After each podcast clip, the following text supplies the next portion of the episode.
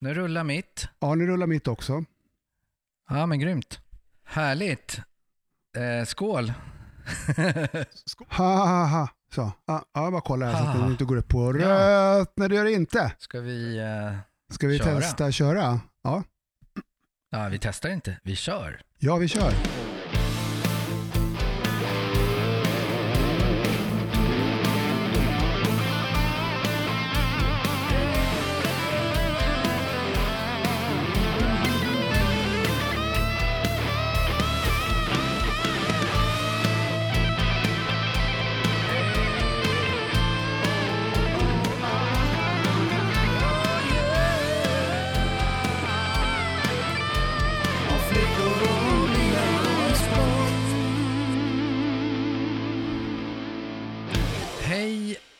Välkomna till eh, tredje avsnittet av...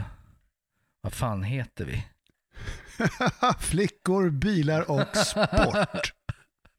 Hej och välkomna till tredje avsnittet av Om flickor, bilar och sport. Jag heter eh, Allan Sundberg och sitter i, eh, på Gotland. Och vad heter du? Jag heter Tony Johansson och jag befinner mig som vanligt på Gullmarsplan. Hur är det i stan? Bra. Härligt. Här med, här är det jättefint. Du, Ja, vi har ju eh, hållit på och poddat nu ett tag och det verkar som att vi har några som lyssnar i varje fall. ja. några stackars Det- förtappade ja, själar men det- som gillar det här. Ja, och sen är det några, eh, ett fåtal av dem som verkar lyssna som faktiskt eh, också har berättat att de tycker det är roligt, det vi gör. Det Och det tycker vi är superroligt att få höra. Mm. Fanta- ja, det är fantastiskt kul. Eh, det är liksom lite... Eh, när man hade i, i, i, i skolan så här roliga timmen, lite känns det som. Eh, man får sitta och prata om, nör, om nördiga saker som man inte tror att någon annan bryr sig om. Men det är kul att det finns fler som oss där ute. Ja, Kom gärna med, med om ni har några tips, några förslag om vad, ja förslag vad vi borde prata om. Och sen sprid budskapet till dina vänner att det finns en ny podd som levererar värme, humor och garanterat sanna musikskrönor. Skulle vi någon gång råka fara med osanning vill vi slänga in brasklappen att det här är minsann inte något jävla uppslagsverk. Så, då har vi Mm. avhandlat det. Ja, Du, vissa poddar har ju så här stående inslag. ja det, alltså det, har vi, det har vi de... mer kallas musik. Nej, men att de gör så här, nu kommer det här inslaget och så kommer en jingel, typ så här, och så vädret. Du, du, du, du, du, du, du, du. Jag har ett förslag på en sån återkommande. Vill du höra? Ja, spännande. Det heter eh, Bra eller dålig affär. Det är bra. Ja, jag ska göra en jingel som ska gå ungefär så här. Bra eller dålig affär, kan någon säga snälla? Bra eller dålig affär? Eller var det en fälla? Bra eller dålig affär? Vem vann på den dealen? Vem tappade stilen? Du, du, du, du, du. Det är Eller hur? jättebra. Ja. Det där kanske var jingeln. Jag kanske gjorde jingeln nu, live. ja. Det, var du ska sova i natt, det är Visby, vet jag. Mm. Precis. Känner du till en eh, norr, norsk eh, snubbe som heter Dag Ingebrigtsen? Mm, det gör jag. Han är pappa till backhopparen Tommy Ingebrigtsen. Ja, det visste jag inte, trots att jag även är sportnörd. Eh, Det där var, det där Ja. var, det där var tiopoängsfrågan. När kollade du på backhoppning senast? Och det var när det gick på SVT, det är världens bästa bakfylle-tv. Eh, backhoppningen i, i Garmisch-Partenkirchen på, på nyårsdagen. Och man sitter. Och dricker Coca-Cola, äter pizza och det gör, kändes som att halva Sverige gjorde och ingen visste vem som vann. det är rätt roligt det där med att så många förknippar backhoppning med bakfylla. Kan du tänka dig något värre än att hoppa backhoppning bakfull? Nej, det måste vara... Jag har, jag har stått högst upp i tornet på 90 meters backen i, eh, i Falun och kollat ner och nej, jag hade inte ens gjort det jävligt full alltså. Det känns ju som att det är en jävligt dum idé att göra bakis, att alla backhoppare, de får aldrig fira in nyår med alkoholdrycker känns det som. Nej. Det är kanske är därför de eh, får mustasch, för det är någonting som saknas i, i matcirkeln.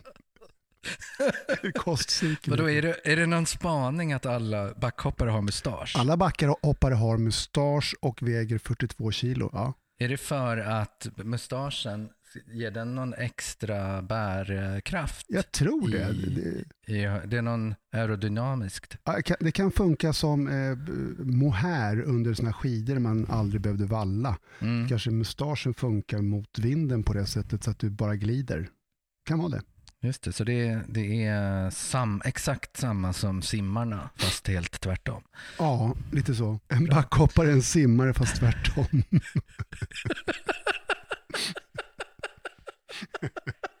ja, vi kanske ska lämna det där. Dag Ingebrigtsen var Ja. vi inne på. Kommer du ihåg eh, den härliga sommaren 1980? Oj, ehm, nej, jag kan inte påstå att jag gör det. Jag har svaga minnen. Jag var hängd uppe i eh, Skorped, en by utanför Örnsköldsvik, som där min, min mamma är därifrån. Så. Där vi har gemensam familj. Bara en sån sak är helt sjukt. Ja, just det. Så Sen vi upptäckte att vi har, vi har typ släkt i Skorped. Ja, Ja. förlåt. Och jag var väl tio bast då och lyssnade mest. Jag hade upptäckt liksom punk och, och Magnus Uggla och, och noise och lite sådana där saker. Men det var två jävla låtar som regerade hitlistorna då. Dels var det Vill ha dig i mörkret hos mig. Med han, vad heter han? Christer Sandelin. Christer, just det. Och sen var det ett eh, norskt band, visste jag inte då. Men eh, de hette Kids. Och de Mm. hade en brottarhit med Hon är förälskad i läraren. Och de här låtarna spelades oavbrutet. Man kanske kunde lista ut att de var, var norrbaggar med tanke på att de sjöng på norska. Nej, men det, det, det här du inte fattar. Den här låten blev så jävla stor hit i Norge.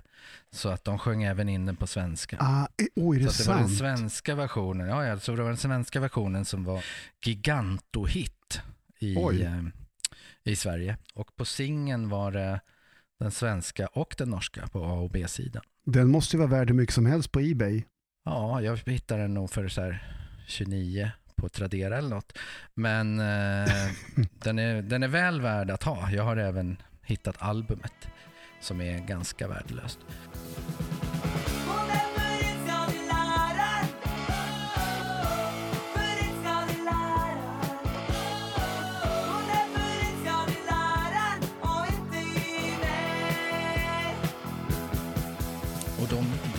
Slags livssystemer och grejer i, i gitarrarret och den är jävligt catchy och, och ja men det är en sån här uh,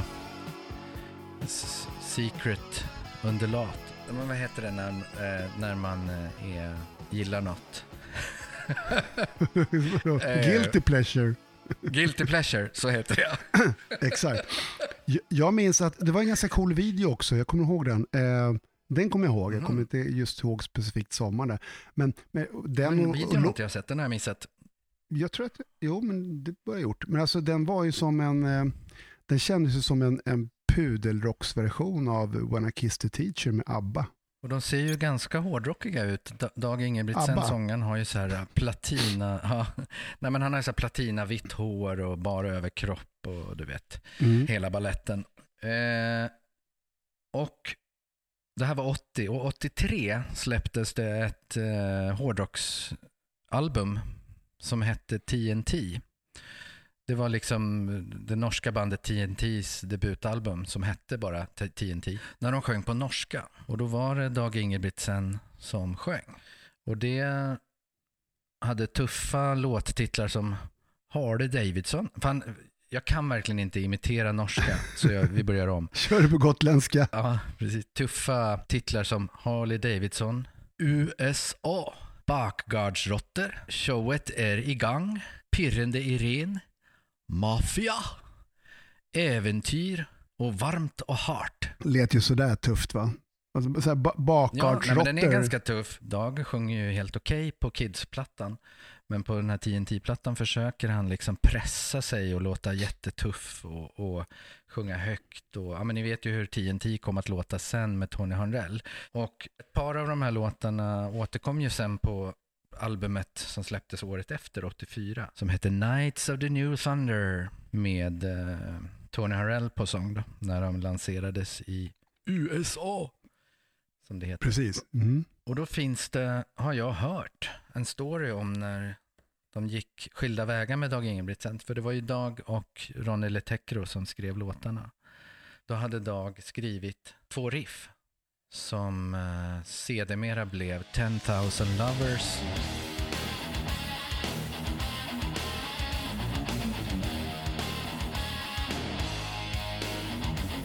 Och Everyone's a Star.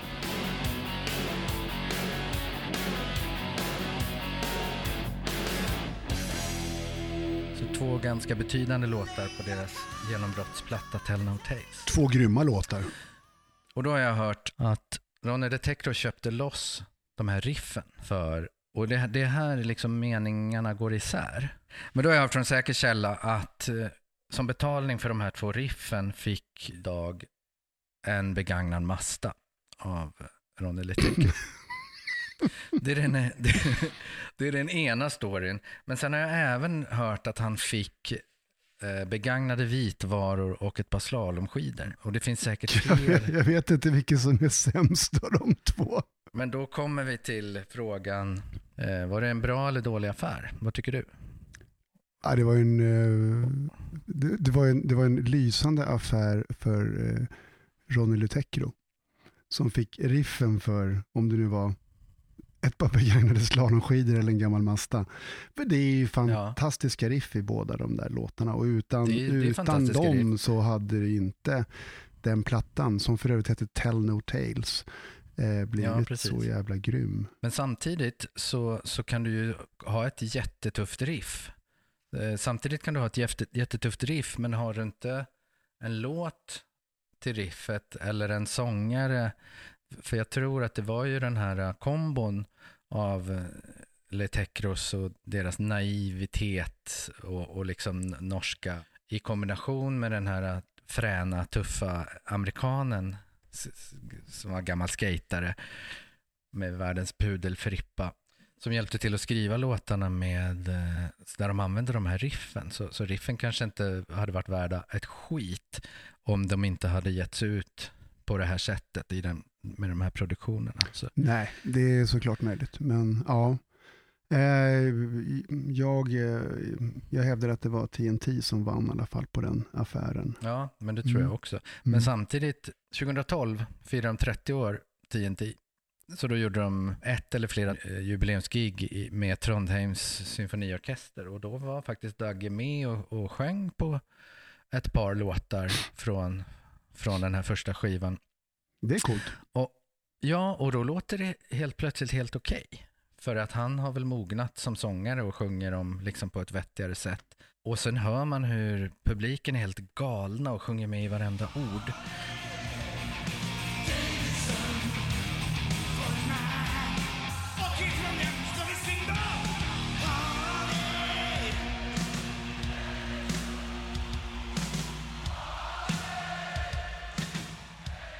Det känns som att han kanske inte hade något val för att den, den där mastan hade, hade, åkt, hade åkt till skroten och de här slalomskidorna gick, eh, gick av i någon eh, liten back i Hardangervidda eller någonting. Ja. Ja, så kan det varit. Och tvättmaskinen skar. Mm. Nej, men man blev ganska mindblown när man fattade kopplingen mellan den här bandet man hörde när man var tio år med den här låten Hon är förälskad i läraren till då TNT som man eh, har avgudat perioder av sitt, sitt liv på grund av låtarna, Tony Harrells vansinnigt höga sångstämma och fantastiska och Ronny Letecros välkomponerade gitarrsolon. Tony Harnell var ju typ så Norges svar på Pernilla Wahlgren. Han sjöng lika högt. Fast han, fast han var amerikan.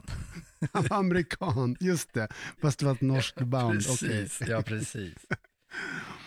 Ja, Men vad, vad har vi mer på, på, på TNT? Vi, jag vet att Tony Harnell hade alltid sån här jävla golfkeps. Du vet, som inte är någon riktig keps utan bara är Mm. en skärm.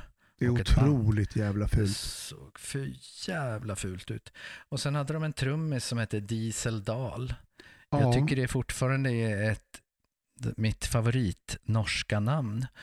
Dels för att det är så roligt att säga att eh, bröderna Gauss, Roms, Brummen och Dieseldal gav sig upp på överflödet i kanon Elvegris för att söka efter professor Drövels hemlighet.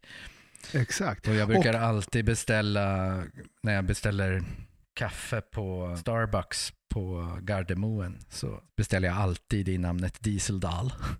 Så att de ropar ut, de skriver det på muggen och ropar ut Dieseldal.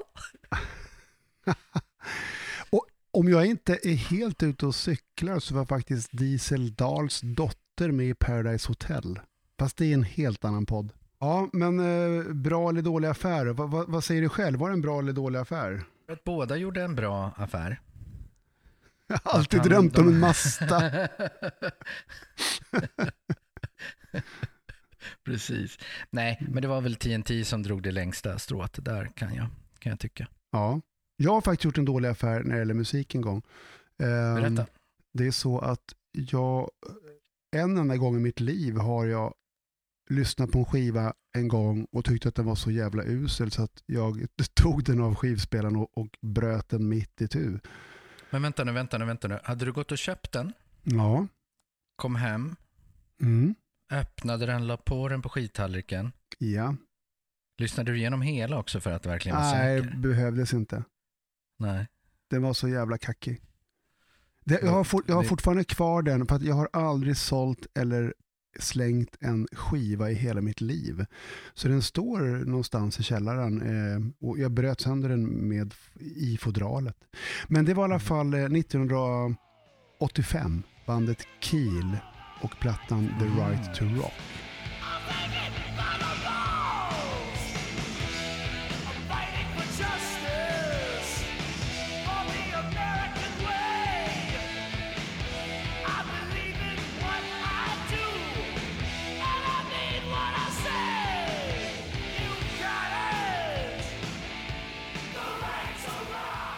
Tyckte den sög något överjävligt. Den var för övrigt eh, pro- eh, producerad av Gene Simmons i Kiss. Lite kul. Eh, och jag, jag kollade upp att 1986 så fanns det en, eh, en hårdrocksblaska i England som hette Metal Edges. Keel utsågs av deras läsare till årets bästa band för Iron Maiden och Judas Priest. Jävlar. Det finns många tondöva där ute. Ja, ja, det ska gudarna veta. Ron Keel då som var sångaren eh, i bandet Keel, han var ju faktiskt sångare i Steeler. Yngwie Malmsteens första band. Det var ju han och Just som, som bildade Steeler. Just det. Men eh, ja, så är det. Men det är en annan story. Det är en annan story. ta senare. 85 sa du. Mm. 86, då följde jag med min eh, bästa kompis då, Matte Ander, som skulle in till Svalöv och Söderlund och köpa Queen-biljett. Queen skulle ju spela på Råsunda. Sanning att säga så hade jag pengar i fickan. Jag skulle ha kunnat köpt en biljett jag också. Men då ställde jag mig och bläddrade bland nyinkommet på Svalöv och Söderlund och hittar den nysläppta plattan Dangerous Games med Alcatraz. Och då tänker ni Alcatraz, ja men det är ju det här bra bandet med, med antingen Yngwie Malmsteen eller Steve Vai på gitarr. Och eh, ganska banbrytande plattor som, eh, som man fortfarande går att lyssna på. Mm. Eh, Men det var inte någon av dem, utan det här var, den här gitarristen hette Danny Johnson och det enda jag vet var att han gjorde, var studiomusiker och gjorde sessionjobb. Tror han spelade på Goes to Hell eller Lace and Whiskey-plattan med Alice Cooper på sin höjd. Och den är så fruktansvärt dålig. Första Ja, låten är en cover på Animals-låten It's My Life.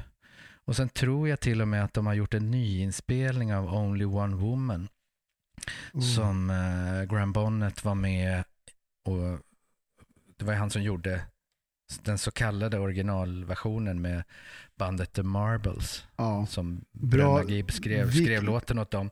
Viktigt är här att eh, det är också att det är faktiskt Graham Bonnet som sjunger originalversionen av Only One Woman. Ja, ja. Folk tror, ju, att tror göra att det kan vara svenska Alien, vilket är Jim- Jim- fruktansvärt. ja. Nej, men den versionen är ganska kass. Så jag kommer hem med den plattan istället för en eh, Queen-biljett. Och tänkte då, nej men jag kollar, jag, jag går på Queen nästa gång. Och det blev ju ingen nästa gång, så jag, det där har grämt mig i alla år. Så att när jag såg eh, en annons i tidningen på en snubbe som arrangerade resor till Wembley och den här Freddie Mercury Tribute-galan så blev jag bara tvungen att åka dit. Mm. Och det var fantastiskt. Men Freddie var inte där. Fantastisk konsert, men frågade mig så gjorde du världens sämsta affär. Ja, Världens sämsta val. Mm. Ja, det var en dålig affär. Och jag, den här skivan har jag kvar. Och blir påmind om det här äh, dåliga valet. Jag har faktiskt den också. Jag, jag har förmodligen bara lyssnat på den en gång för den är verkligen riktigt jävla usel. Den var inte, den var inte lika usel som The Right to Rock med Keel, men det var inte långt ifrån. Jag, jag kanske hade tröttnat på att bryta sönder skivor ett år senare. Ja, men det var väl allt för den här gången för eh, bra eller dålig affär. Ja, det var lite kul. Eh, I helgen så var första gången jag såg videon till Beat It med Michael Jackson från Thriller 1982. Är det sant? aldrig, ja, det är sant. Det var, med, det var flickvännen som, som visade, vi började prata om Michael Jackson och jag hade aldrig sett den, vilket är helt sjukt egentligen. Men det var ju ganska coolt. Den var ju väldigt The Warriors-inspirerad där nere i tunnelbanan och sådär. Eh, och The Warriors är ju aldrig fel. Men är det Eh, inte Bad som är nere i, i tunnelbanan? Nej, Beat i tunnelbanan. Två gäng, det, det, det är Warriors, eh, eller gamla West Side Story om du så vill. Och det är lite kul för att eh, just med Beat It också, du vet ju givetvis vem som spelade solot på den låten. Eddie Van Halen Ja, var det väl? pre- precis. Eh, och vet du vem som spelar gitarr på låten förutom solot? Vad kan det vara? Steve Lukather? Ja, du har rätt! Vilken Crazy. chansning. Ja, Nej, men jag vet ju chansning. att hela det där gänget var ju i Jackson-sfären på den tiden. Ja, och du har ju, det var Steve Lukather från Toto. är det Alltså, inte så, Porcaro som spelar trummor också? jo, Eller och har- du, eh, det kan nog stämma, men, eh, och du har dessutom Steve Porcaro, eh, keyboardisten. Eh, det var Ah. han, som, eh, han som skrev eh, Human Nature, som också ligger Just på det. Thriller-plattan. Just Eh, Steve från Toto. mm. Och då kom jag lite krystat kanske in på det här med syskon i band. Ja, Om det är bra, bra eller dåligt för kreativiteten och sämjan. Så Michael Jackson har ju såklart stor erfarenhet sedan Jackson 5-tiden och spelat vidare på senare, senare tid också med, med, sin, med sin syster. Och eh, ja, Eddie Van Halen har ju varit med, gjorde ju Van Halen stora med sin bror Alex på trummor. Vad, vad säger du om syskon i band? Det finns en hel del att ta av där. Och då, då tänker jag på sådana som trots allt har gjort och spelat musik. Alltså vi snackar inte Herreys och Marcus Alltså. Martinus här, utan det är, Nej, men är de syskon, Marcus och Martinus? ja. oh, you, Mind got, you got me. Fan. Nej, men det intressanta med Van Halen är ju, eh, det, det har jag liksom, jag har aldrig grubblat över deras relation. Men sen har jag hört att när de spelar in album så har de en ganska speciell, eller de går tillväga på ett ganska speciellt sätt. Eh, när eh, Eddie ska lägga kompgitarrerna, då måste han vara i samma rum som Alex.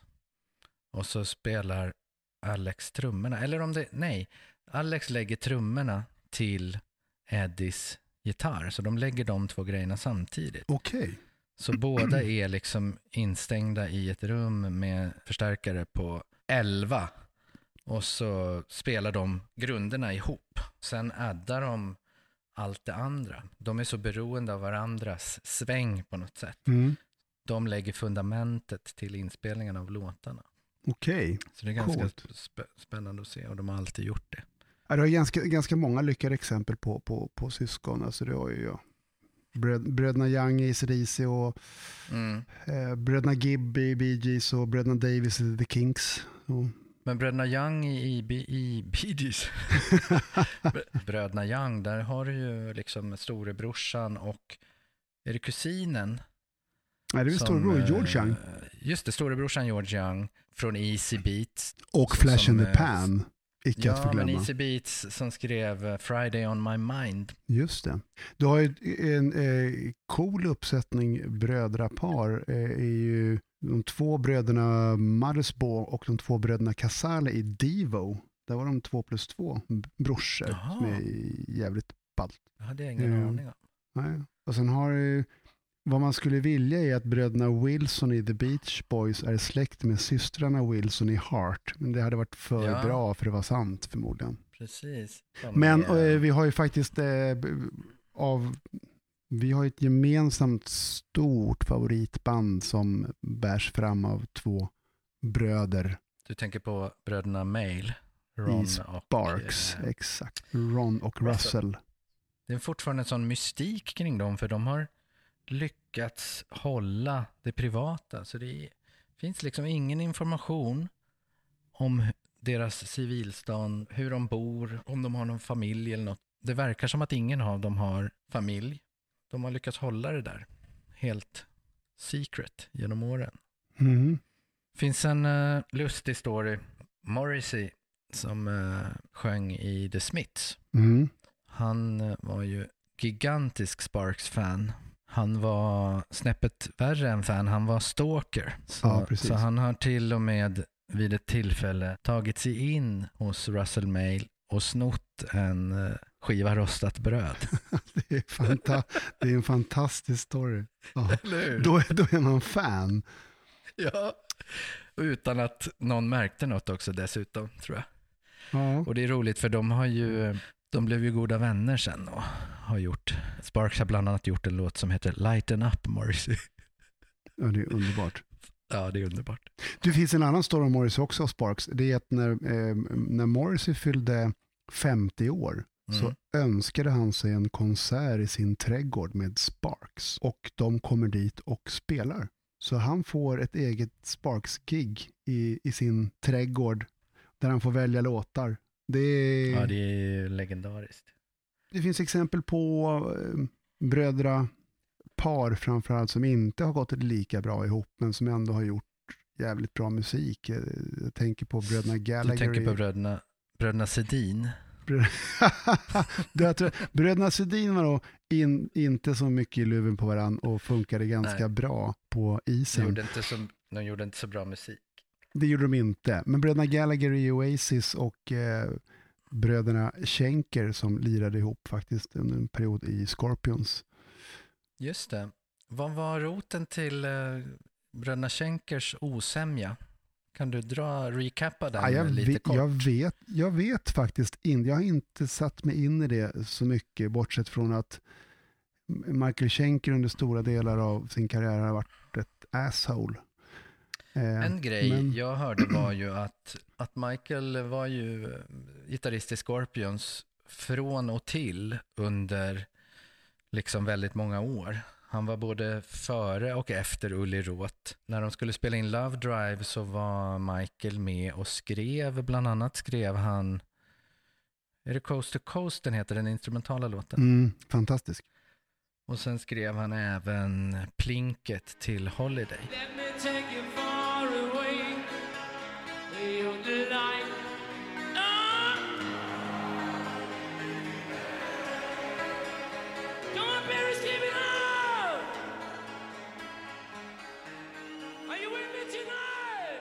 Men han fick ingen cred för det. Ja, det kan man ju bli arg av. Det är en av de bästa är att- instrumentala låtar som har gjorts, Coast to Coast. tycker Ja, jag. ja, och jag såg ju uh, Schenker på, var det Väsby Rockfestival? Och då hade han både Herman Sejerman och, eh, vad heter han, basisten? Frans, Frank Buchholz, var det så? Buchholz. Ja, båda de två var med i bandet. Och då körde de ju naturligtvis både Coast to Coast och Holiday. För det var lite udda, då visste inte jag det här. Men i den vevan kom det fram och, och att Michael började prata skit om Rudolf i sociala medier och sånt där. Frågan är, han Mm. kanske har varit så väck i så många år så att han inte har brytt sig om eller tänkt på det där och sen har, det, har han blivit påmind om det. Men som sagt, Sen, så sen är verkar det ju, de ju vara... ja. sen är det ju Ja. så att de, eh, Michael Schenker blev ju gitarrist i UFO eh, när han spelade med Scorpions och UFO var på en var på turné tror jag, i Tyskland som, som förband till Scorpions. Och jag tror att historien sa att Larry Wallace som då var eh, gitarrist i, i UFO kom efter Mick Bolton så han, han gjorde ingen platta. Larry Wallace blev ju senare gitarrist i Motörhead.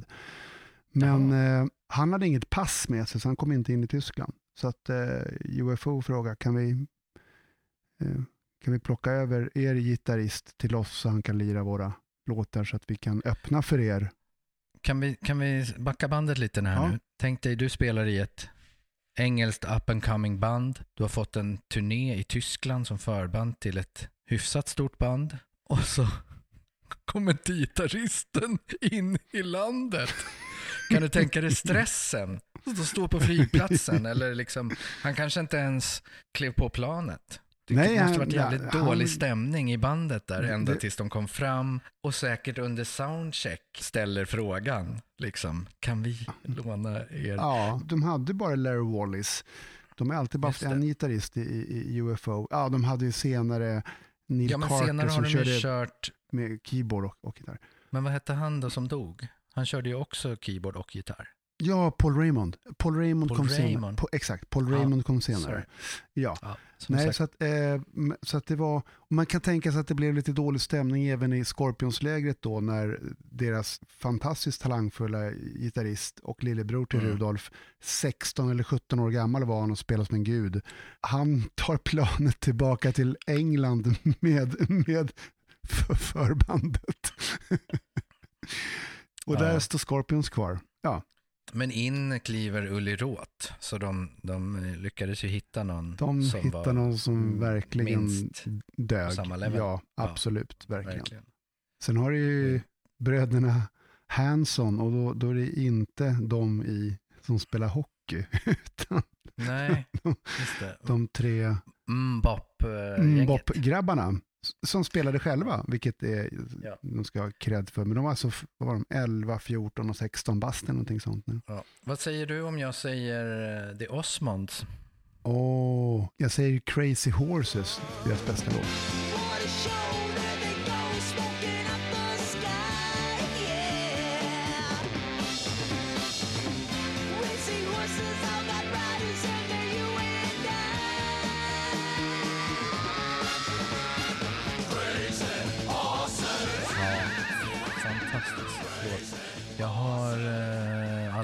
The Plan. Mm. Jag vet inte om den var före eller efter Crazy Horses, men den innehåller lite så här proggig rock den också. De kunde spela och sjunga också. Mm, ja, absolut. Men det var ju det här tuggummi-poppandet som, Mm. som de slog igenom med. Mormoner va? Ja, jag tror tror det. Ja. Eh, visste du att idag är det faktiskt 270 år sedan Johann Sebastian Bach dog?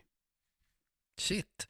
Idag, idag, inspelningsidag, eller idag när vi släpper avsnittet. Idag 28 juli när vi släpper avsnittet. Min undran är ju om då Yngwie Malmsten hyllar honom genom att hissa sin strata i flaggstången. Ja, han borde ju hissa en cello då, eller en stråke, eller Ja, kan, något ja. sånt där. Eller en orgel. en kyrkorgel. Hissa. Kör över någon, någon, någon sån här byggkran från Dubai eller något. Ja. Ja, Men, eh, och det lustiga är att eh, Vivaldi dog också 28 juli. Det är sjukt. oj. Nio år tidigare. Ja. Men vad, eh, klassisk musik, vad, är det någonting för dig? Alltså, nej, det, jag har aldrig fastnat för det. Jag tycker det är för uppstyrt och eh, jag vill att eh, musik ska vara levande och det är inte klassisk musik tycker jag. Sen fattar jag att det har, det har funktion och även jag kan tycka det är avslappnande att lyssna på. Men, men som musik, eller så som jag ser på och är beroende av musik, så är inte klassisk musik en del av, av mitt behov av musikkonsumtion. Men Nej. jag, jag har absolut ingenting emot det. Nej, jag är också väldigt begränsad när det gäller klassisk musik och, och det är väl så att mm, jag har kommit in i det till viss del via film eftersom jag älskar film och har jobbat med film i så många år. Ja. Eh, första gången såklart Apocalypse Now, 79, helikopterscenen. De kommer in över, över horisonten till tonerna Ja. av Wagners Valkyriernas marsch. Men vad, vad som faktiskt fick mig att gå och köpa en, en, en skiva med klassisk musik var, det kom en film 96 som heter Shine, där Geoffrey Rush, eh, australiensaren, eh, spelade en australiensisk pianist som heter David Helfgott som var mådde inte så jättebra mentalt och sånt. Men han var en otroligt Var det en skicklig. biopic typ? Ja, exakt. Eh, och eh, Geoffrey Rush vann eh, Oscar för bästa manliga huvudroll för den. Han gör en fantastisk insats och det är en jätte, jättebra film. Men den är, han, eh, David Helfgott då, som han spelar, älskade Sergej Rachmaninov, eh, ryska tonsättaren, som han vann priser när han spelade hans eh, mest kända verk som då är pianokonsert nummer tre. Och eh, den gick jag och köpte på CD och eh, numera letar jag upp den på Spotify då och då. Jag, Mm. jag, jag tycker Mm. den är fantastisk. Och det var någonting med det som inte kändes så pompöst och högtravande och gammalt.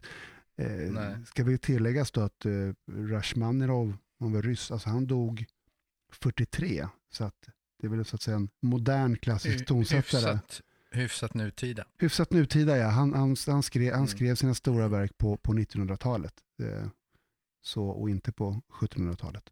Men eh, ja, det är väl min take på klassisk musik kan man säga. Sådär. Men det har väl blivit lite för snobbigt också med att lyssna på klassisk musik. Jag vet inte om Lite det är så. det längre, men det var ju det när, när vi växte upp. Ja men Att absolut. det, fanns, att det fanns finkultur och fulkultur. Och antingen så är det inte så längre eller så har, man bara slutat, har jag bara slutat bry mig Mm. om det i, i min filterbubbla. Liksom. Ja, nej men, nej men absolut. Men eh, tusen tack för er som har lyssnat. Och som vi sa i början, vi blir jätteglada om ni eh, hintar till oss om ni gillar något av det vi gör. Vi gör ju det här för vår egen skull, men, men det blir ju pyttelite roligare varje gång någon, man märker att någon annan tycker att det är kul. Eller Absolut. bra, eller intressant. Mm. Grymt, Så- och nästa gång så eh, poddar vi kanske båda två från Gullmarsplan. Kan nog bli så. Vem vet? Det kan nog bli så. Och eh, har ni inget bättre för er ikväll så höj en eh, stråke för Johann Sebastian Bach. Det ska jag verkligen göra. Jag måste åka in till musikaffären i Visby och köpa en begagnad stråke. Ja, Tony, ja eh, love you man. Ha, Detsamma. Ha jättebra. du med. Vi hörs. Ha det bra.